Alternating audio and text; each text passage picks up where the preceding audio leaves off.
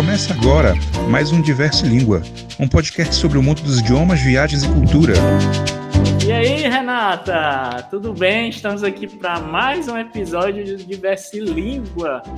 E agora com dois apresentadores ao vivo aqui no YouTube. E aí, Renata? Ai, dá um friozinho na barriga agora. Meu primeiro episódio ao vivo.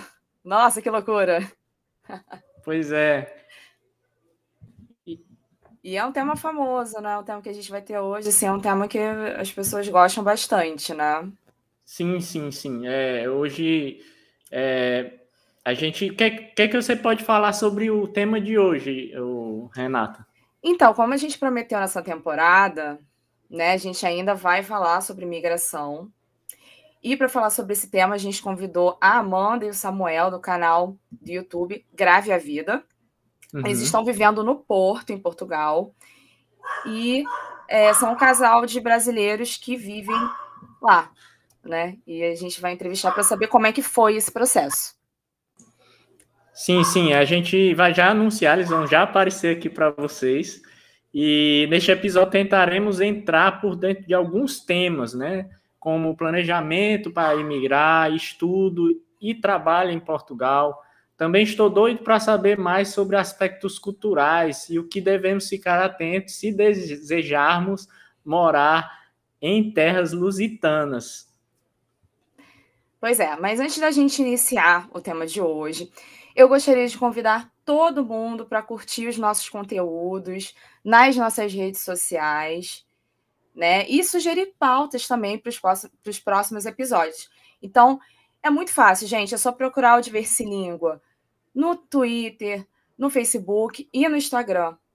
Você pode me enviar também comentários sobre os nossos episódios. Pois é, você pode ser ouvido também, né? A sua opinião vai ser ouvida por nós através do anchor.fm/Diversilíngua. É isso aí, pessoal. E agora a gente vai apresentar eles, né? A Amanda e o Samuel do canal Grave a Vida no YouTube. Aí. Olá, pessoal, tudo bem?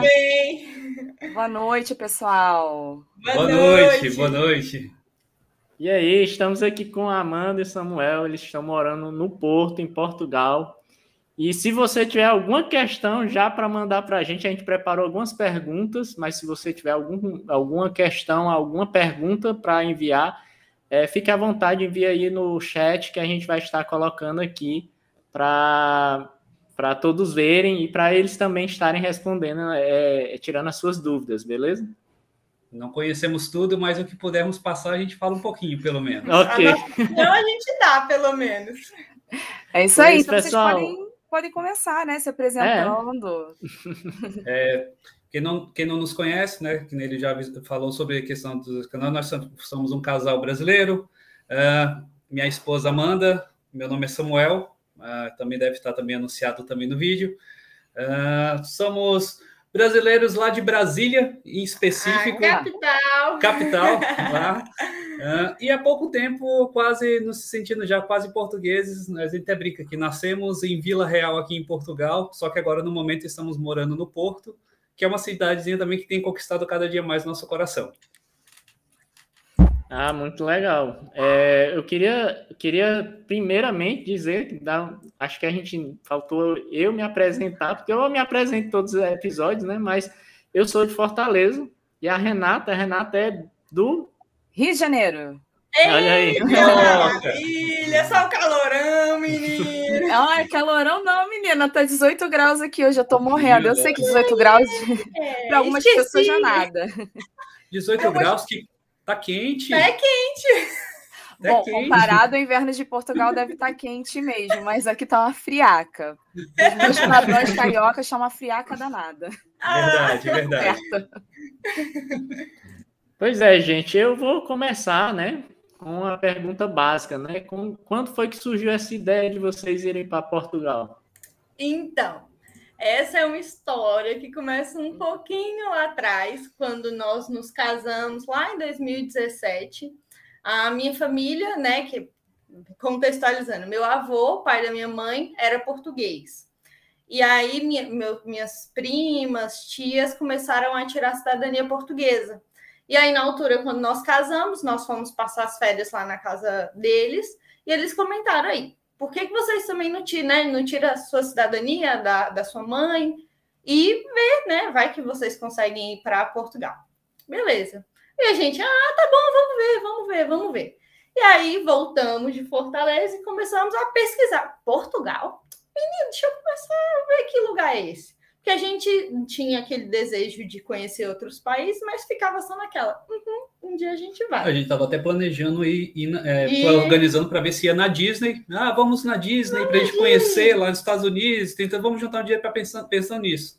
Mudou completamente os planos. Completamente. Começamos a pesquisar, nos apaixonamos por Portugal e vimos que ali era uma oportunidade muito boa para mudar de vida, para conquistar novos caminhos, para abrir novas portas para a gente e para a família. Então, o que é que nós decidimos? Vamos nos estruturar, vamos juntar mais dinheiro e vamos ver como é o processo para tirar a minha cidadania portuguesa. E nós vimos que precisaria tirar a cidadania da minha mãe primeiro, que é a filha do português, depois a minha, para então estar com tudo certo, e aí fazer a transcrição de casamento e tirar a cidadania de Samuel.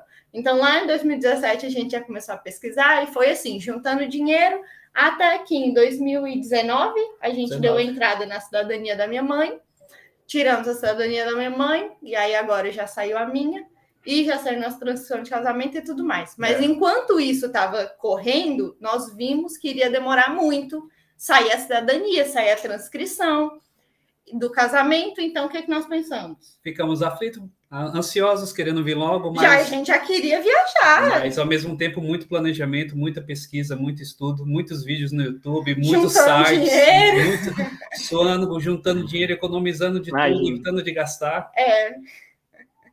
No caso, vocês mudaram de ideia, tipo, da Disney para Portugal, pesquisando mesmo, ou foi o objetivo que acabou mudando no meio do caminho? Foi o objetivo. A gente tinha plano, a princípio, apenas por passeio. Isso, era passeio. E pra Disney era só para passeio. Na curtição, não, vamos fazer isso. Mas eu já tinha querendo organizar financeiramente. Mas aí, quando a gente conheceu essa questão da família e de poder vir para cá, a gente começou a rever sobre muitas questões, trabalho, construir família, filhos, tudo lá na frente. Tanto que eu acho que foi um dos fatores que mais influenciou para a gente foi a questão de filhos, né? Por segurança, a realidade daqui. Quando a gente conheceu mais sobre Portugal pesquisando, abriu nossos olhos muito sobre o que seria, como seria construir talvez um futuro aqui para a nossa família em si. E a partir daí a gente já começou a se apaixonar pela cidade, o que ia conhecendo, o que ia vendo e, enfim, começou a buscar meios de vir. Cidadania foi uma forma, visto é uma outra forma também que a gente chegou a ver também. Entendi. Então, no caso, durante esse processo, vocês pensaram mais no visto, porque iria ser mais rápido, né? Então, a cidadania veio depois. Como é que foi esse processo? Como é que foi isso? A gente pensou e já começou a andar com a cidadania, porque era um processo mais demorado. Precisava sair a da minha mãe para então sair a minha. Então, como iria demorar para sair a minha, a gente falou. E, enquanto esse processo acontece, a gente abre uma outra frente e vai pelo visto, que o visto é muito mais rápido de sair. E aí foi quando a gente entrou e investiu simultaneamente, tanto em cidadania quanto no visto de estudo, que foi para o Samuel. Isso mesmo.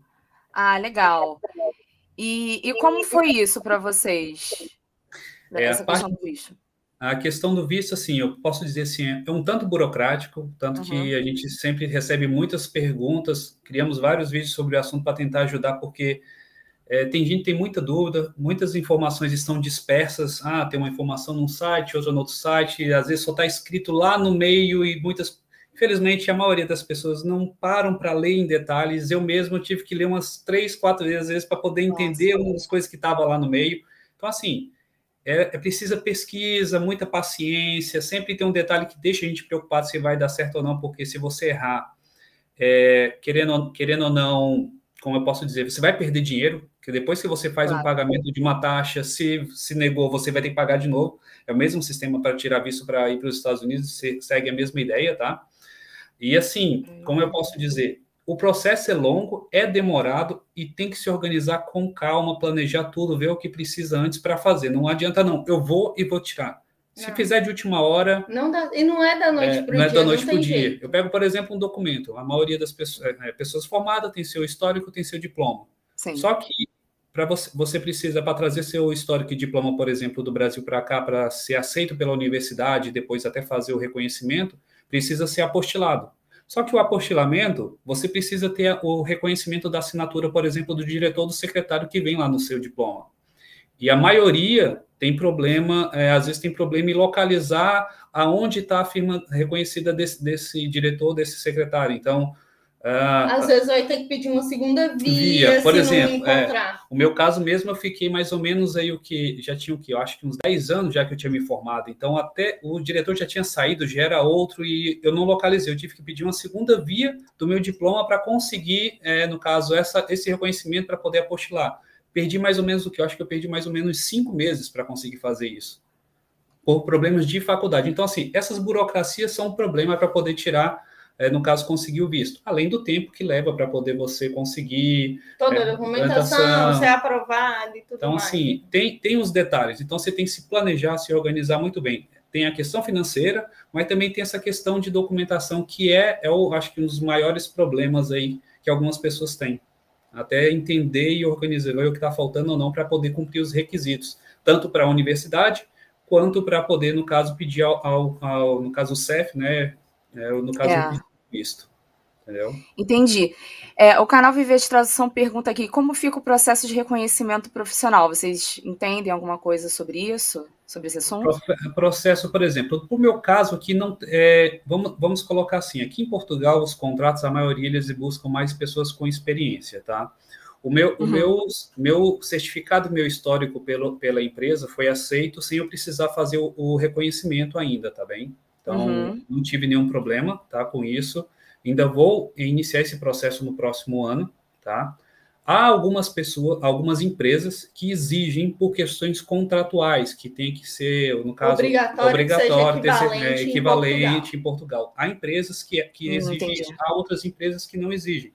Então, assim, vai depender muito, então, de onde você vai fazer, tá? Então, para reconhecimento, tem que realmente ver como é que funciona lá na DGES, como é que... DGES, uma sigla assim, tá bem? Mas se procurar na internet, no site, consegue localizar quais são os sites. Equivalência de diploma em Portugal, de diploma de ensino superior, só pesquisar isso no Google que vai ter já algumas informações. Isso. E o site oficial é um dos melhores meios e também é um pouquinho burocrático para poder fazer. Não é que é burocrático, são muitos detalhes, entendeu? Você tem que ler com cuidado, ver o que precisa, levantar todos esses documentos para poder ir certo, procurar a universidade... Então, assim, são passo a passo. Assim como a burocracia no Brasil, também aqui a burocracia do mesmo jeito. Isso é. Agora, eu tenho uma curiosidade. No caso, o seu visto de estudo foi para ensino superior, no caso, graduação, ou não. Foi para mestrado? Mestrado. Para mestrado e doutorado é um pouco mais... É um pouco mais fácil, vamos colocar assim. Porque, querendo ou não, para...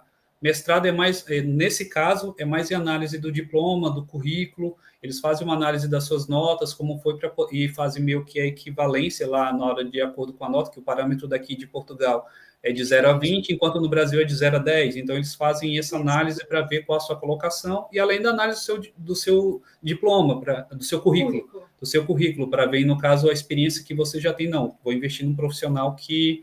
já tem uma boa experiência aqui, e eu acho que eles, nessa análise, já fica pensando, talvez ele fique por aqui, vai ser mais um bom profissional para o meu país. É. Mas, no caso, assim, dei um frio na barriga, porque eu fico pensando, né? Ah, quero fazer um mestrado lá. Porque é um processo bem diferente do daqui do Brasil. Aqui no Brasil você precisa fazer uma prova, né? Se inscrever, fazer uma prova. E para Portugal e para outros países também, é uma análise de currículo... E você também tem que... tem uma carta de motivação e tal. Então, é um processo mais subjetivo, digamos assim, né? Assim, sim. Então, o que você acha, por exemplo, qual seria a dica que você daria para que um estudante, por exemplo, se destacasse mais em termos de currículo? Tem alguma coisa assim, especial que você acha que pode ser...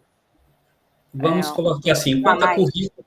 Quanto a currículo, eles são muito objetivos aqui, tá? Eles não gostam de muita coisa, na verdade. Eles querem entender se você detém um conhecimento. Principalmente, se é uma área técnica, então seja bem detalhista, assim, detalhista, sim. Tem os pontos bem claros do que você tem conhecimento ou que você não tem conhecimento. Não há que eu trabalho... Você não tem que fazer um relatório, um texto, um dissertativo lá explicando tudo, não. Você tem que deixar bem claro que você tem conhecimento que não tem.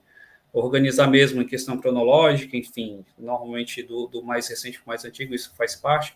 Deixar bem evidente quais são as suas certificações, se tiver. Deixar bem claro, no caso, cursos que tem. Idiomas. Idioma é bem fundamental aqui também. E quais são os idiomas que vocês acham muito importantes, além do inglês, em Portugal? Porque o inglês eu já sei, né? Isso daí eu também, pessoal, tive um probleminha aqui com o meu vídeo, foi mal, o pessoal até comentou aí no chat.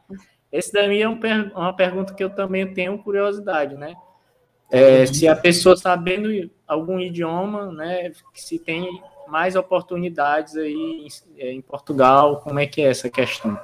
Sim, a questão, todo mundo já sabe do inglês, que é óbvio, assim, praticamente você lida com pessoas que falam inglês quase todos os dias, pelo menos eu lido com pessoas que falam inglês todos os dias, e assim, outro idioma que também é muito usado, principalmente no verão, aqui, francês, espanhol, por conta dos turistas. Tem muito turista aqui no verão, então acaba que você lida com ele sempre.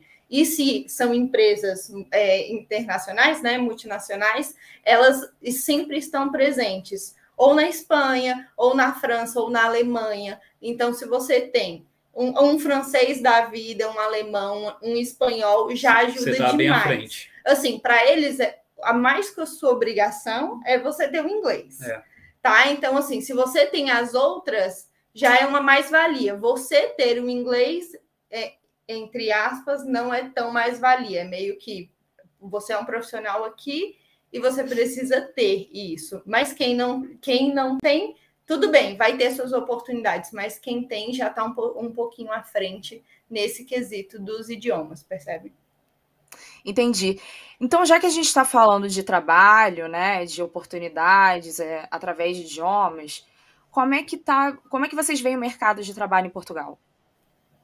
Então, o mercado de trabalho aqui, nós pegamos duas épocas. Nós chegamos aqui em novembro do ano passado. Vamos colocar isso em período de inverno e pandemia junto. Sim, nós não tivemos muita sorte. Então, assim, chegamos em novembro, já ia começar o inverno, estava tudo fechado. Janeiro de 2021 foi lockdown, fechou tudo, ninguém podia sair de casa. Então, assim, foi esse o nosso primeiro cenário em busca de trabalho em Portugal. E as oportunidades realmente são bem menores. São menores, tanto por ser inverno, que inverno não é o auge de oportunidades, quanto ser pandemia, né? Lockdown, tá tudo fechado. Então, realmente, nós pegamos tudo muito paradinho, muito devagar, as vagas meio em gato pingado, às vezes o que eles pediam, né? Para as vagas muito mais acima, elevado, de conhecimento, e idioma e tudo mais. Deixar só claro, não necessariamente também vão ser todas as áreas, tá bom? Há áreas que teve crescimento no período de pandemia, isso não só aqui em Portugal, como em toda a Europa, Brasil em si. A área de tecnologia foi uma que deu um boom devido justamente à questão de todo mundo estar isolado, então foi investido muito na parte de meios digitais, tá bem? Sim, claro, são áreas mais especialistas, né? Claro, então elas foram mais procuradas e surgiu mais vagas, mas realmente o mercado era lá embaixo, o número de vagas, se comparado com agora o verão, por exemplo, porque no verão já estava praticamente mais aberto aqui Portugal para esses países da Europa, né? Então todo mundo estava vindo para cá. Então, como as empresas já estavam abertas, então realmente subiu o nível a quantidade de oportunidades. Então foi para todos esses escalões, né? Restauração, tecnologia, administrativo, fábrica, tudo subiu, assim, disparada a quantidade de vagas que tem no verão. Também são vagas temporárias, isso, por ser verão, que não vai durar pro ano, né? Os contratos são realmente, assim, de curto prazo, tanto que eles dizem que a termo certo, que é justamente que você vai trabalhar só no verão. Mas, assim, querendo ou não, se você quer ganhar um dinheiro, você entra, trabalha e ganha nome no mercado. E também, se você conseguir conquistar confiança, você consegue ficar na empresa. Então, assim, querendo ou não, as pessoas que vêm em altura de inverno, elas têm que ter essa noção que se elas não forem especialistas, não tem chuva de oportunidades para elas. Comparado se elas vierem em época de verão, que como está precisando de gente por conta do fluxo de turismo, querendo ou não, vai sair contratando mesmo, porque precisa de mão de obra. Então, assim, as pessoas têm que ter essa noção de que realmente as estações funcionam muito forte aqui no mercado, sabe? Aqui em Portugal, o mercado de trabalho tem esse alto e baixo. Então, como vocês entraram em Portugal nessa época, assim, meio conturbada, né, mundialmente falando, como é que ficou essa questão da preparação financeira, né?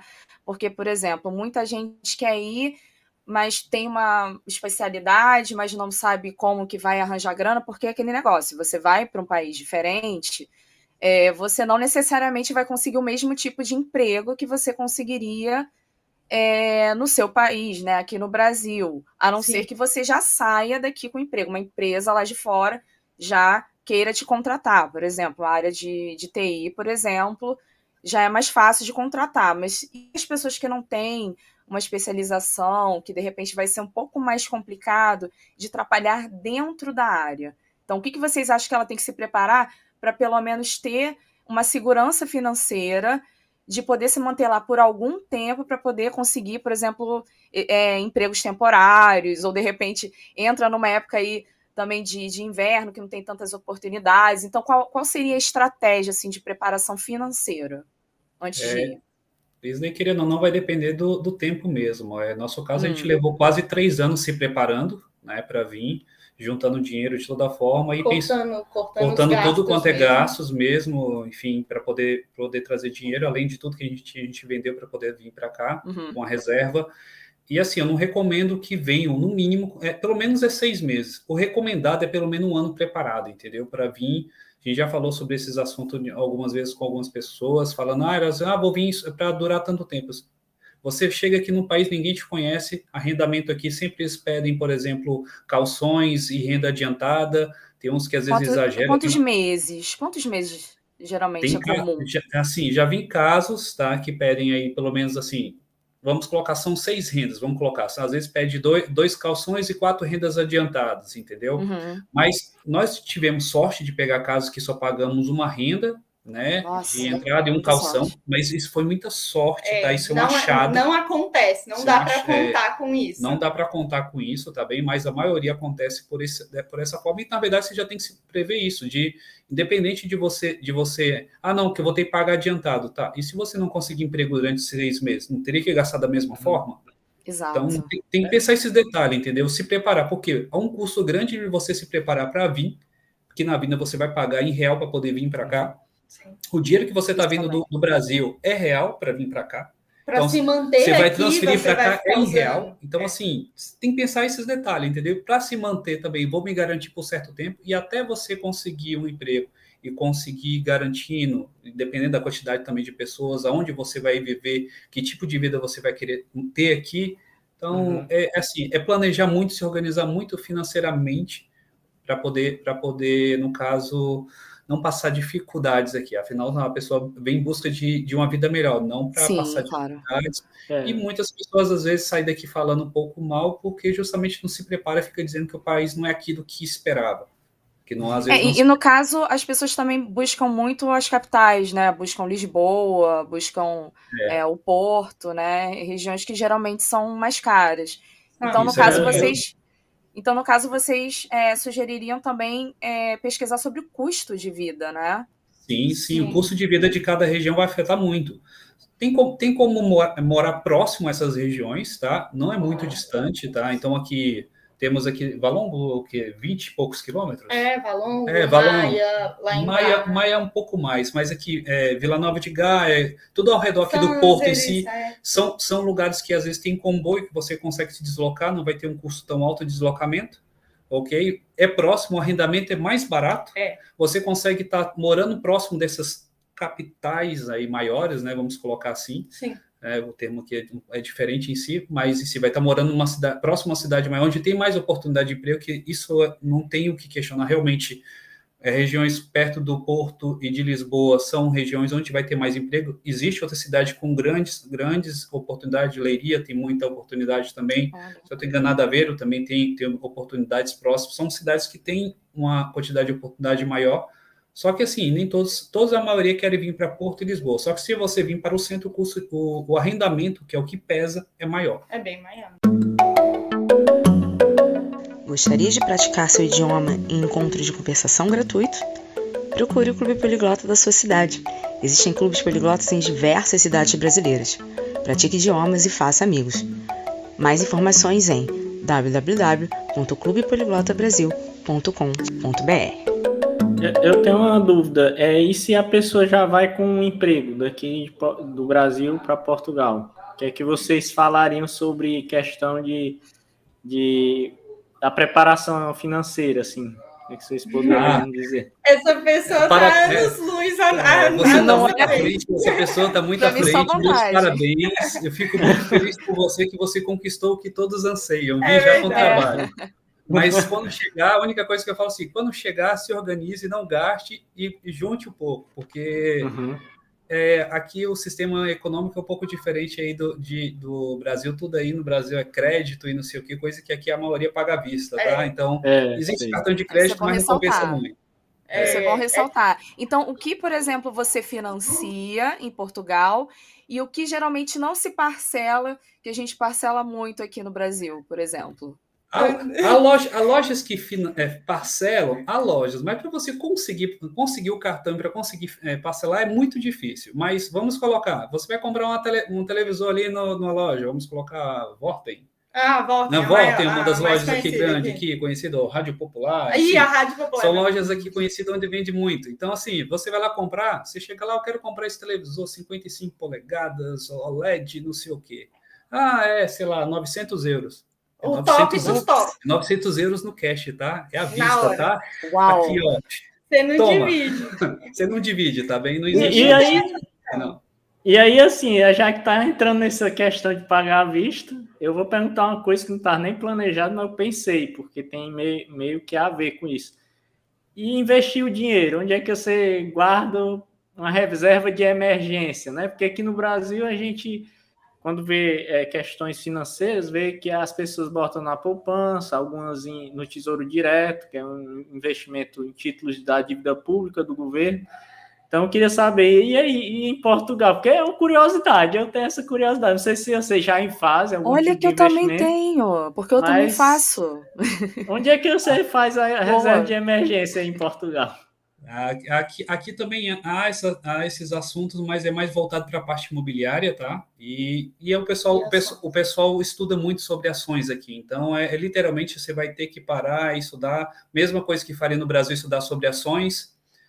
Também tem que, como posso dizer, se aprofundar nesse assunto mesmo para poder conhecer e investir também. Mas também o que a gente observa é que a maioria das pessoas, a forma de investir o dinheiro delas é em imóveis. As pessoas aqui, a cultura é, eu vou comprar imóveis, eu vou comprar casas, eu vou arrendar. Essa é a forma com que elas juntam o dinheiro, independente de onde for, vai comprar imóvel e esse vai ser a forma de investir o dinheiro delas.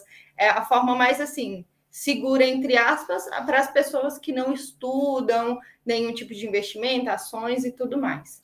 A taxa de juros aqui para financiamento é bem menor, absurdamente menor do que o Brasil, entendeu? Então, se você souber se organizar e adquirir imóveis, por exemplo, é um ótimo investimento aqui em Portugal. Então, sim, é algo para se estudar. Também tem pessoas que adquirem questões de parcelas, enfim. É questão de se estudar o mercado imobiliário, tá bem? Isso. Um comentário aí, ó. Eu vi alguns comentários sobre a língua. Peço desculpa, é porque a gente lida constantemente mesmo com os portugueses. Eu lido, eu trabalho também na área de retalho e loja, então constantemente falando português. A gente já aprendeu boa parte de alguns termos, mas comboio é o trem, metrô do Brasil, autocarro, ônibus, são termos, mas peço desculpa. Agora, falando nisso, como é que foi essa adaptação também? Porque teve algumas palavras que vocês, de repente, pesquisaram para evitar, tipo, assim, a gente não pode falar isso de jeito nenhum. Porque senão a gente vai pagar um mico danado. Espera ainda, Renato, antes de eles responderem, os ouvintes que estiverem ouvindo o podcast não vai saber, né? O que tá, é porque tá aparecendo as frases aqui no YouTube, aí estão dizendo que eles estão adaptados à língua lusitana, né? E aí esse comentário é da minha esposa, inclusive eu passei a seguir vocês por conta dela, ela começou a seguir vocês, aí eu agradeço a ideia... Só tá tendo isso aqui porque ela começou a seguir vocês. Olha, muito obrigada. Muito obrigada. Pelo convite, com certeza. Perfeito. Mas é isso, tá? Da língua, assim, a gente se adaptou a muita coisa. E quando nós chegamos, nós não tínhamos tanta noção, assim, da questão dessas diferenças. Até hoje, as colegas do meu trabalho me corrigem em relação a palavras que eu falo, a expressões que eu uso, que para eles não é comum, que para eles não entendem, né? O que eu tô a me referir. Então, no início, eu tinha muito receio. Eu ficava, tudo bem, é português. Mas eles falam tão rápido que no início eu ficava, não entendi nada que esse povo falou, meu Deus do céu. E uma das primeiras coisas, né, que eu senti aquele choque de que eu não posso falar, é muito simples, mas é muito sério. Nós estávamos hospedados em um hotel quando nós chegamos em Vila Real e eu fui falar com a dona do hotel. E aí eu não lembrava o nome dela e eu, moça, não sei o que, você não pode falar moça. Aí a dona, muito gentil, né, claro, olha, meu nome é fulana e tudo mais... Lembra que aqui não é muito adequado usar essa expressão. Normalmente trata por senhora e o nome. Aí eu, me perdoa, desculpa. Aí já corrigi. Nessa hora foi aquele choque de que, temos que estar mais atentos. Isso, temos que estar mais atento aos detalhes. Isso. Eu já ouvi falar que também não é adequado falar que. É sério? Acontece isso? É mais a questão de atenção, entendeu? O pessoal gosta muito que você preste atenção aos detalhes que está falando. É mais fácil você perguntar, não entendi, e eles vão te repetir para você. Do que você ficar, hã? Tipo, eles não... Tipo, eles vão ficar, tipo assim, o que é? Tipo, eles não vão perceber que você não entendeu o que eles falaram. Entendi. Agora, tem outra coisa também que eu tenho uma dúvida, que... me chamaram a atenção também, que foi a questão de tratar as pessoas por você. Você também não é muito popular. Não é muito popular. Na verdade, o você é utilizado para uma forma muito formal, entendeu? Muito... Vou colocar assim... eu consigo explicar melhor. O que acontece? Você passa por isso, é verdade. Pronto. Aqui tem o tu, que é o nosso... você daí, do Brasil... Aqui, o tu deles é o nosso você, pronto. Só que aqui, o nosso você, para eles, é o nosso senhor. Então, quando a gente fala, o senhor pode fazer tal coisa no Brasil, aqui eles diriam, você pode fazer tal coisa. E quando, por exemplo, eu vou falar com a minha chefe, eu tenho que falar, senhora... Tananã, tananã. Eu não posso simplesmente falar você, porque a minha chefe, ela está um nível acima, sabe? Eu falo senhor, senhora, eu falo você na rua para não falar moça, moço, essas coisas. Mas quando tem alguém acima de você, você fala senhor. E quando são aquelas categorias mais que tem escalões, que é médico, advogado, juízo, aí você tem que falar senhor doutor. Senhora doutora, senhora juíza, senhora engenheira. Então, sempre tem essa expressãozinha por conta dessa hierarquia, sabe? Mas a maioria, se você falar você, eles vão entender que você está tratando como respeito. Mas se for alguém assim do lado do seu trabalho, você não vai ficar falando de você, vai falar tu. Mas para a gente ainda é muito difícil falar tu. Porque modifica a forma com que a gente vai falar a frase. No meu trabalho, a primeira recomendação que eu tive, quando eu cheguei lá na recrutadora, ela falou assim, não, Samuel, aqui você não precisa falar você. Eu nem tinha falado nenhuma vez você. Mas ela falou assim, Samuel, só para adiantar, você não precisa, porque já tem outros brasileiros que trabalham na empresa e ela vê que é muito comum. É só te avisando aqui, você não precisa tratar por você. Você pode chamar pelo meu nome, por tu, não tem problema, tá? Você é muito... Ah, ela explicou justamente que era muito formal. É, o problema de tratar por tu é porque eu vou sempre errar a conjugação, porque eu não conjugo mais na segunda pessoa. Pronto. É, mas tem uma... Mas na convivência, que aos poucos vai se adaptando, tá? Não se preocupa. Tanto falando que a gente já tá com... É porque aos poucos você vai se adaptando. É, não tem jeito, é automático. É automático. Eu tenho uma amiga que ela é casada com um português e ela é de Belém do Pará. E aí lá, ela, quando eu estudava com ela na escola, ela já tinha esse tu fizestes, tu fizeste, tu cantastes, ela conjugava assim na forma correta, assim, gramaticalmente, né? Não é Sim. que é a forma correta, mas da forma que a gente aprende na gramática, né? Sim. É porque no Pará é um dos poucos estados que ainda usa a segunda pessoa normalmente, né? Acho que tem e aí ela agora que está acostumada mesmo. Hoje ela morou um bom tempo em Munique e hoje ela está morando na Ilha da Madeira, porque a família do esposo dela é de lá. Elas estão lá. É. Lindas as paisagens, viu? É linda a Ilha da Madeira. É, e com um clima bem próximo do Brasil, né? É verdade. Ilha da Quem Madeira mora na Ilha da Madeira não estranha tanto. Diz que o clima é parecido com o do Brasil. Eu queria... Eu não sei se, Renato, já perguntaste sobre o processo seletivo de vagas de emprego, não? Não, eu perguntei sobre oportunidades de emprego, né? Eles comentaram que é muito comum no verão, né? Tem mais vagas, mas não especificamente sobre o processo seletivo, pode ser. A gente pode falar sobre isso agora. A gente queria só saber como é, se é um pouco diferente do Brasil. Vamos colocar assim, processo seletivo assim, não muda muito assim, os detalhes, tá? Segue a mesma ideia, você vai se candidatar, vai enviar seu currículo, eles vão fazer análise, vão querer te conhecer. Às vezes tem até aquelas mesmas perguntas que acontecem muito no Brasil. Ah, fale uma característica sua, um defeito seu, uma qualidade. Coisa assim acontece também às vezes. Eu fiz várias entrevistas aí antes de achar esse que eu estava. Um detalhe muito que é o que eu gosto de citar aqui, eles priorizam muito, muito experiência, não necessariamente formação e não que tem uns que é requisito, tá? Ter formação em si e tal, eles valorizam com certeza, mas eles priorizam muito a questão de você ter experiência, tá? Isso aqui afeta muito na questão de seleção para eles e a questão de língua, outros detalhes em si, né? Sempre vai ter esses detalhes específicos. Mas eu acho que o que pesa mais é a experiência no processo seletivo. Sim. E a forma de tratar deles não muda, tá? Do Brasil. É tudo buscando sempre deixar muito leve as entrevistas, conversar com você bem tranquilo. Às vezes participa o gestor de direto já da área que você às vezes vai atuar, porque ele já quer conhecer os profissionais, já para apoiar o recrutador no processo. Não, no meu ponto de vista, não muda. Há empresas que já estão migrando já para aqueles modelos digitais em que tem uns testes, algumas seleções semelhantes ao que o Brasil também tem já também. Eu acho que no geral, não muda muito. Você sentiu que demora um pouco mais os processos? Os processos, às vezes, tendem a demorar, às vezes, tem uma resposta, porque aqui há muito outsourcing aqui, tá? Poucos das vagas são necessariamente, vou contratar para a minha empresa. É a maioria terceirizada. A maioria terceirizada. Então, às vezes, eles dependem de aquisições de contrato. Então, às vezes, eles já começam a fazer uma seleção, porque fecharam, mas o início do contrato é daqui, sei lá, 2 meses, 3 meses. Então, às vezes, demora um pouco, às vezes, para ter uma resposta, tá bem?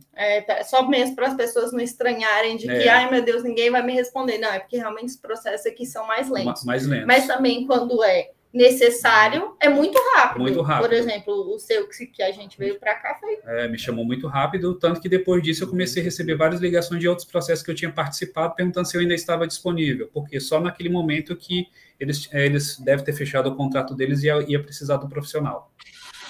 Pessoal, gostei da resposta, então. E queria lembrar vocês que se vocês quiserem saber mais sobre isso, vocês podem ir no canal deles, né? Grave a Vida, que eles têm vídeos específicos por determinados temas, né? Relacionados a Portugal. E se você está gostando desse conteúdo, que você deixa o like aí, compartilha conteúdo com alguém.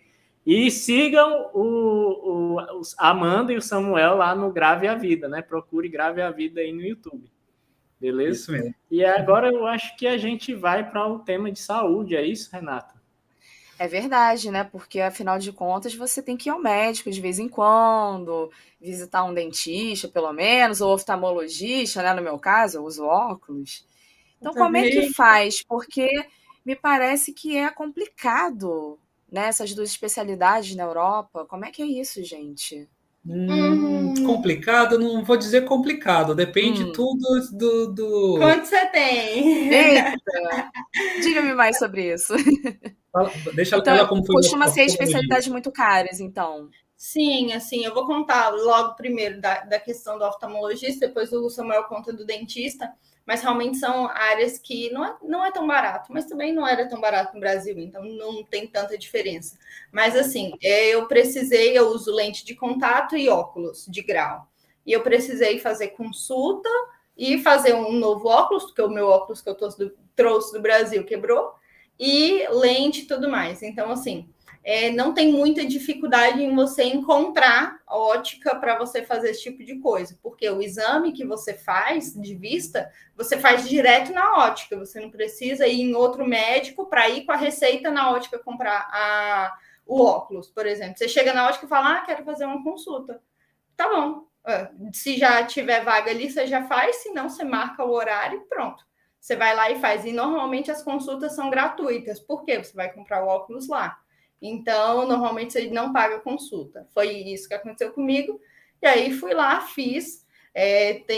Tem várias, onde eu fui, fez o teste, a avaliação de vista, como eu fazia no Brasil, tudo normal. E a questão dos valores, assim, é um pouquinho caro, não tem jeito, principalmente para o meu grau, que eu tenho um grau muito forte, o meu óculos realmente ficou um pouquinho mais caro, mas querendo ou não, assim, é muito rápido. Em 5 dias eu já estava com o meu óculos, então, assim, você paga, mas também a forma de retorno é muito rápida. E em relação à questão de valores, é isso, assim, para quem recebe em euro também é caro, mas é muito acessível. Essa questão, falando de óculos e lente de contato, né? É isso mesmo. A questão de dentista, eu cheguei aí uma vez que eu estava, enfim, com um pedaço aqui que teve problema aí numa restauração minha. Tive que voltar lá para poder fazer a reconstituição. Nessa época eu ainda tinha um seguro de saúde, então eu consegui ainda pagar através do seguro de saúde da empresa, né, que eu estava. O custo, se eu não estou enganado, só para esta pequena restauração, acho que foi por volta de 120 euros. Só que eu tive os descontos, e eu paguei pouco no final, e algumas outras coisas que eu cheguei ainda a ver ainda dos dentes, ainda fiz uma limpeza, eu acho que eu paguei ainda mais ou menos ainda uns 65 euros com o seguro. Isso. Tá? Com o seguro. Imagina se um seguro quanto seria.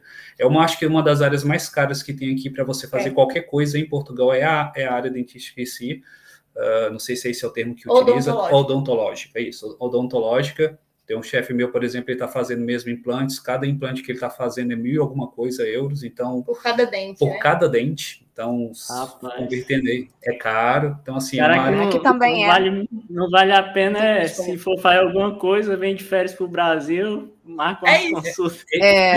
Esse é o pensamento.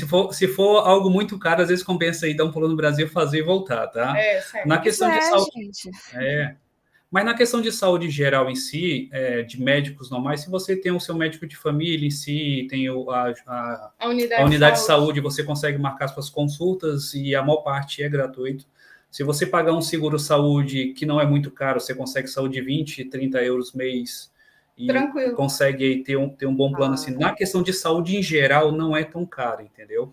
Boa parte dos medicamentos, quando você vai comprar remédios, os remédios vêm às vezes com a receita, você consegue pagar mais em conta pela receita que o médico te passa lá da unidade de saúde, a não ser que seja um remédio muito específico que você tem que comprar e vai pagar, por exemplo, comprou anticoncepcional, foi o que?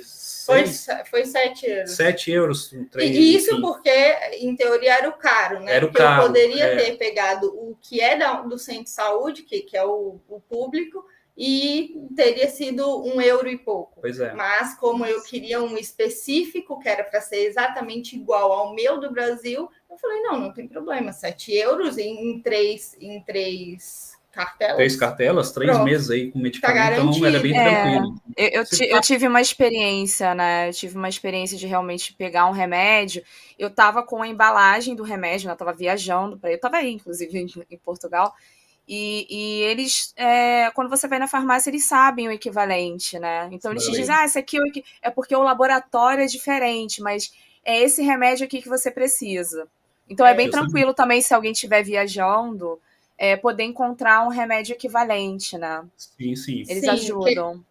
Querendo ou não, assim, comprar remédio aqui não é tão fácil como no Brasil, que a gente chega no Brasil e quero tal remédio, vem e compra. A maioria dos remédios, realmente, você precisa de uma receita médica para comprar. Não mas... que no Brasil também exige receita, mas às vezes se consegue em alguns lugares remédio, enfim.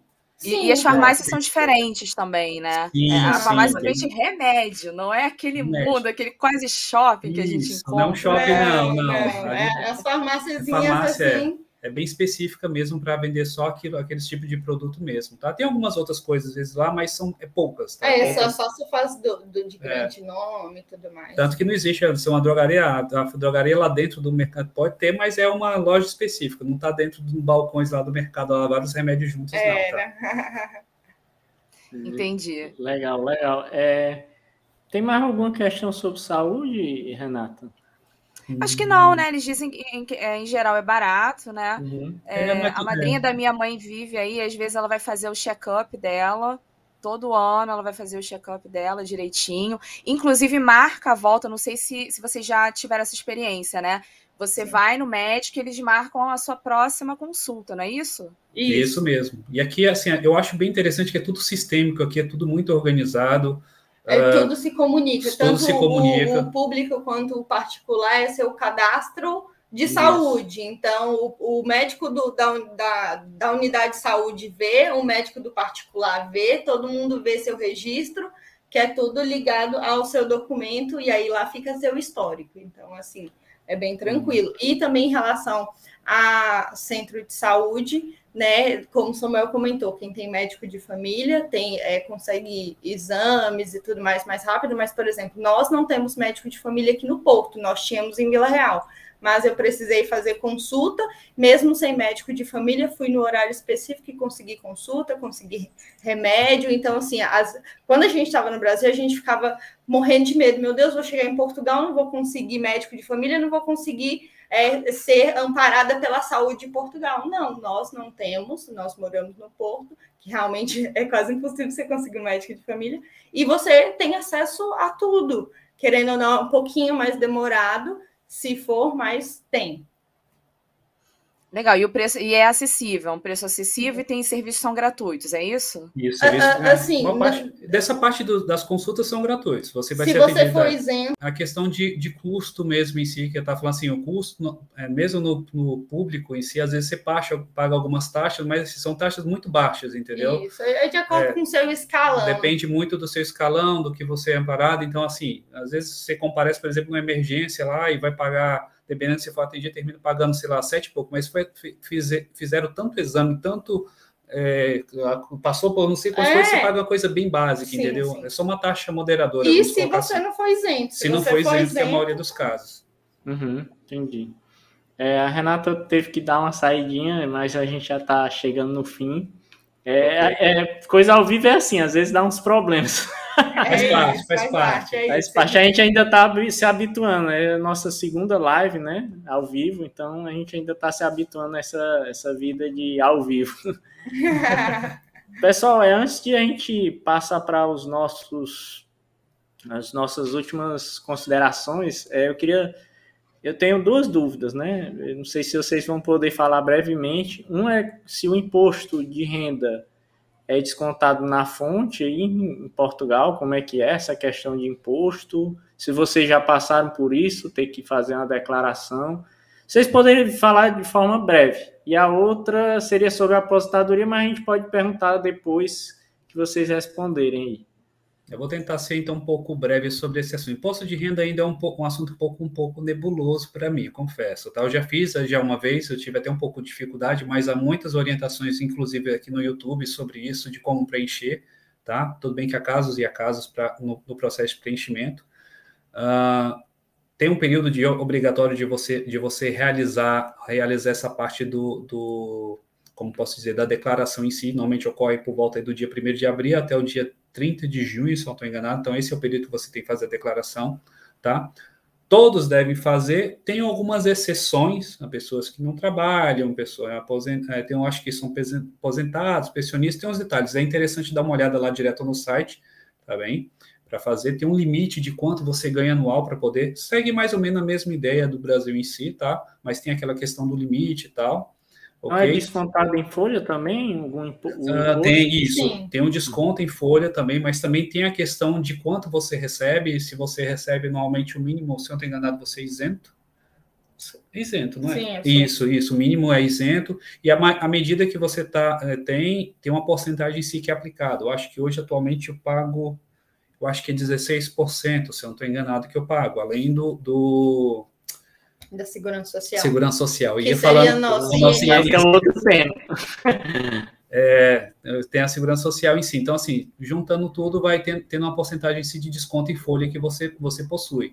Se você é autônomo, que aqui seria tipo os recibos verdes, você também tem um pagamento que você deve executar, também tem o pagamento que você deve fazer. Se eu não estou enganado, eu acho que isso ocorre a cada 3 meses que é feito lá essas taxas que paga. Eu não conheço muito bem as regras do recibo verde, tá bem? Mas são mais detalhes. São mais detalhes. É interessante parar e pesquisar bem sobre isso, mas ocorre também, é obrigatório todos. Tem o período de declaração, período de restituição, que é o reembolso, ocorre, por exemplo, até 31 de agosto. Tem forma de você reverter Tem programas, né? Programas que ajudam você a reembolsar um pouco antes. Diego? Ah, tá. Seu vídeo está um pouco travado também. Ah, foi não. Isso. Tem programas que ajudam você a reembolsar um pouco antes algumas coisas. Por exemplo, tem o InVouch, que você consegue... se você fez o seu cadastro lá, você consegue fazer outras compras com esse valor que estava retido e readquirir antes que seja, no caso, declarar para depois ter um reembolso no ano que vem. Não, você já consegue antecipadamente já ter isso em mãos.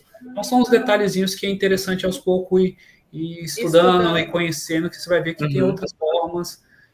Não é muito diferente, mas é algo que ocorre todo ano, tem datas obrigatórias, tem detalhes como deixar claro sobre sua morada fiscal, que tem que ficar bem claro isso, tá bem? Uhum. E sobre a aposentadoria? Aposentadoria, isso é uma coisa que eu pesquisei bem antes de vir, porque o tempo de serviço meu no Brasil, para mim, era muito importante, assim como para a Amanda também. Então, aposentadoria é obrigatório dois requisitos, o quê? Tempo de contribuição e idade, tá? Isso daqui são 2 itens obrigatórios. No Brasil, se eu não estou enganado, tem a questão de tempo de contribuição, às vezes você consegue aposentar sem ter idade, mas aqui não, aqui é... Eu, se eu não estou enganado, no Brasil ainda é assim. Mas aqui não, é obrigatório os 2 itens, tá? Tempo de contribuição mínimo é 15 anos, tá ok? Aí vai tendo algum escalão, 15 anos, 20 e poucos anos, 31 anos em diante, tem uma porcentagem que recebe, tá? Idade mínima atualmente para 2021 tá 66 anos e 6 meses, acho que ano que vem vai ser 66 anos e 7 meses. Eu não sei muito bem como é que funciona essa mudança de idades ainda, tá? Eu acho que mais ou menos seria isso, né? São esses 2 itens. E o tempo de contribuição no Brasil? No Brasil, é possível você também trazer para cá o tempo de contribuição que tem no Brasil, tá? Se você já é aposentado, é outra conversa, você só vai fazer transferência do seu dinheiro para cá. Então, é conversão mesmo, transferwise, o que for. Agora, se não, eu tenho, 10 anos de contribuição no Brasil, tem um processo que você faz, tem umas documentações necessárias, é interessante acessar o site e ver direitinho para poder transferir isso para cá, para ser somado ao seu tempo de contribuição. Claro que eles vão fazer uma análise para ver se cumpre todos os requisitos, para ver se em qual escala, sim, item vai se encaixar, entendeu? Mas isso depende da análise deles, eu não sei em detalhes para falar também como se aplica essas regras. Mas assim, vocês também nem já fizeram isso, né? Só vão fazer mais para frente. Né? Isso, a gente está primeiro se organizando, alguns outros detalhes, para depois entrar nesses detalhes específicos. Mas vocês também pensam em outras fontes de aposentadoria, obviamente, né? Não só da Seguridade Social, né? Não, Seguridade Social, querendo ou não, é uma coisa que todos aqui sabem que não dá de viver. Atualmente, o teto máximo está 320 e poucos euros, se eu não estou enganado. Isso não é suficiente para uma pessoa viver. Tudo bem que em Portugal, como a maior parte das pessoas, os portugueses em si, já tem seu próprio imóvel, então não tem custo com arrendamento, que é o que come mais aí do valor em si, dos seus custos. Então, mas o pessoal sempre investe aqui muito, o pessoal é bem consciente sobre essa questão financeira, sempre faz o sua, vamos colocar assim, sua reserva financeira, sempre faz bem antes, daí já vai se preparando, além de ter outros investimentos aqui, é bem comum aqui na cultura, tá bem? Sim. Eu acho que seria em resumo isso, sobre esses dois itens. Ok. Eu acho que agora a gente, assim, você tem mais alguma dúvida, Renata? E vocês que estão nos assistindo, vocês também podem enviar perguntas. E se você tiver mais alguma dúvida, Renato, senão a gente vai para o momento cultural, né? Eu não sei se a gente chegou a falar da questão... quando a gente estava falando da questão financeira, né? Porque o que acontece em Portugal, você citou o mestrado, né, e tal... E eu não sei se as pessoas sabem, mas graduação, né, pós-graduação são pagas, né? Sim. E aí, por isso, eu perguntei da questão da preparação financeira, mas tem gente que vai também pensando em arranjar emprego, né, enquanto estuda. Isso é possível? É possível, sim. Isso daí é importante que não venha chocar com o seu horário de estudo, né? Ou então, às vezes, o tipo de curso que você escolhe, se é online, é virtual, às vezes você consegue conciliar sem nenhum problema. Sem falar que tem trabalhos em diversos horários, tem trabalho part-time, pessoas que trabalham, por exemplo, com entregas, aqui é bem comum para, enquanto está estudando, trabalhar com isso também. É possível, sim, conciliar, tá? Não vejo nenhum problema. E os cursos também é bem acessível para estudo, você consegue cursos universitários pagando 1.200 euros ano, ok? Há cursos mais caros, 6.000 euros anos, aí, principalmente para estrangeiros, 7.000 euros ano. E como é esse pagamento? Você tem que fazer tudo de uma vez? Ou eles parcelam? Como é que é isso? A universidade, normalmente, ela chega a parcelar até em 10 vezes no período. Então, é bem tranquilo nessa parte. Então, se o curso era 1.200 euros, você paga 102 euros, por exemplo. 1.200? É mais ou menos isso. Eu sei que você chega a pagar em 10 vezes, é bem tranquilo. Às vezes tem algumas taxas mais de matrícula, seguro algumas coisas, mas é só no primeiro ato, no início ali, que você vai pagar. Depois é só aquela parcela fixa. Tá certo.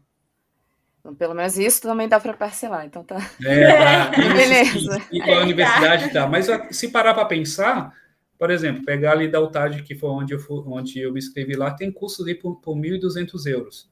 Um salário mínimo é 600 euros aqui, 665. Quase dois salários mínimos você está pagando o ano inteiro. Coisa que no Brasil você não consegue pagar um ano inteiro no Brasil desse jeito um curso. Não paga. Não paga? Eu não sei se eu me confundi na hora, mas você paga por mês ou é mês sim, mês não? Ou as faculdades costumam variar um pouco nas condições?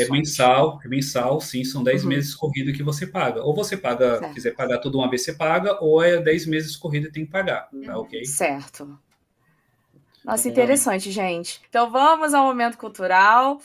No final dos nossos episódios, a gente pede aos convidados que façam alguma recomendação, de música, filme, série, qualquer coisa que seja interessante também aos nossos ouvintes de consumir e aproveitar.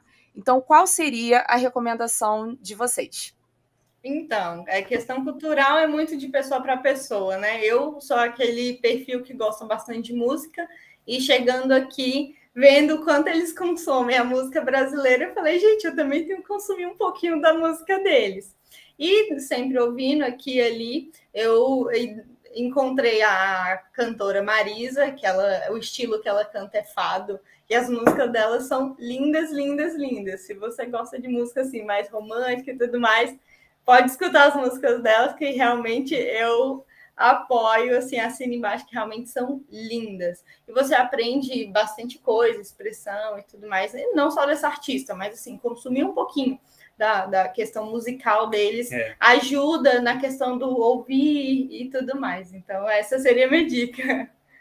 Eu, da questão cultural, atualmente, assim, eu gosto muito de leitura, tá?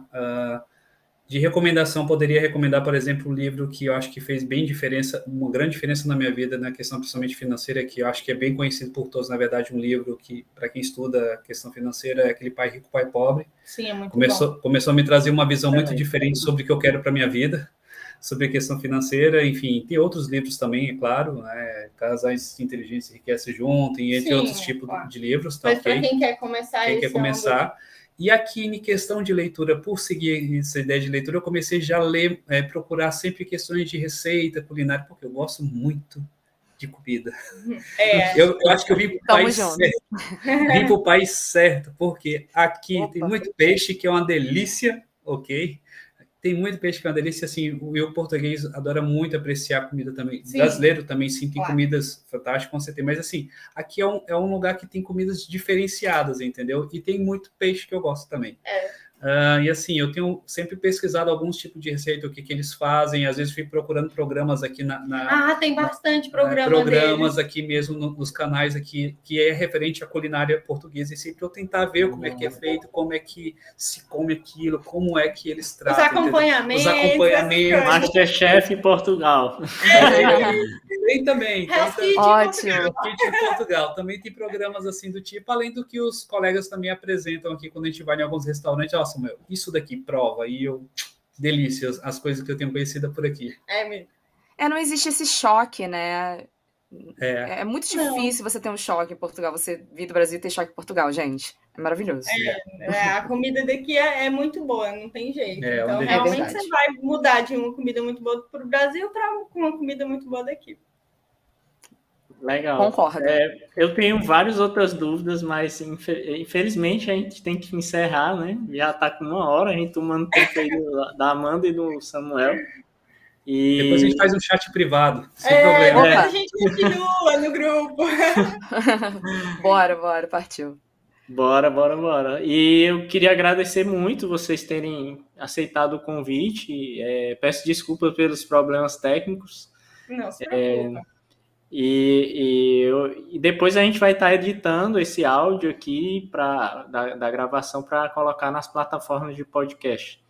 Então foi um prazer enorme tê-los conosco aqui, Amanda e Samuel, do canal Grave a Vida. E eu acho que agora é o momento de vocês fazerem o jabá de vocês e aí a gente pode ir para as despedidas. Pronto, nós também queremos agradecer pelo convite, compartilhar nossa experiência, algo que nós temos o maior prazer, né? E assim, para quem ainda não nos acompanha, mas corre lá, vai nos acompanhar, né? Nós somos o canal Grave a Vida, nós compartilhamos da nossa vida aqui em Portugal, como foi nossa mudança, todos os processos burocráticos que nós tivemos, tanto da cidadania portuguesa, quanto de visto de estudo, questões de trabalho, preço de comida, preço de mercado, tem de tudo lá. Então, se vocês gostam desses assuntos, nos acompanha, nos segue lá no Instagram também. E vai ser um prazer. A gente sempre está conversando no direct, nos comentários dos vídeos também. Se tem dúvida, é só deixar que a gente, sempre que tem um tempinho aqui, a gente sempre responde o pessoal. Mas é isso, vai ser um prazer conhecer vocês. E agradecemos a oportunidade também de ter sido convidado aqui para fazer parte também dessa live. E, assim... Recomendadíssimo a todos. É isso. Foi muito bom o bate-papo, muito bom mesmo. Muito obrigada. Obrigado. A gente também divulgou nos grupos do Clube Poliglota Brasil, né? Que a gente tem uma rede de clubes poliglotas aqui no Brasil, que em várias cidades a gente tem tem grupos, né? Para a prática de idiomas. E aí a gente tem uma rede, a gente divulgou também nas nossas redes sociais. Espero que o pessoal também passe a conhecer vocês também e aqueles que têm intenção de ir para Portugal, né? Sim, que bom. Muito, muito obrigada. Serão muito bem-vindos. Com certeza. E aí, Renata? Sim. Pois é, eu também adorei a conversa, foi muito interessante. Eu adoro Portugal, já fui a Portugal 2 vezes. Então, para mim, é sempre muito legal, muito gostoso bater papo sobre esse país tão lindo e tão receptivo também. Então, eu adorei, gente. Simplesmente adorei a entrevista. Muito obrigada mesmo pela participação de vocês. Nós que agradecemos. Até a próxima, então. Até a próxima, pessoal. Estamos encerrando essa transmissão. Então, tá bem. Beijinho. Tchau. Você ouviu Diversilíngua, um podcast idealizado por membros do Clube Poliglota Fortaleza e Clube Poliglota Rio de Janeiro. Siga-nos nas redes sociais, procure por Diversilíngua no Instagram e no Twitter. Para contato, diversilingua@gmail.com.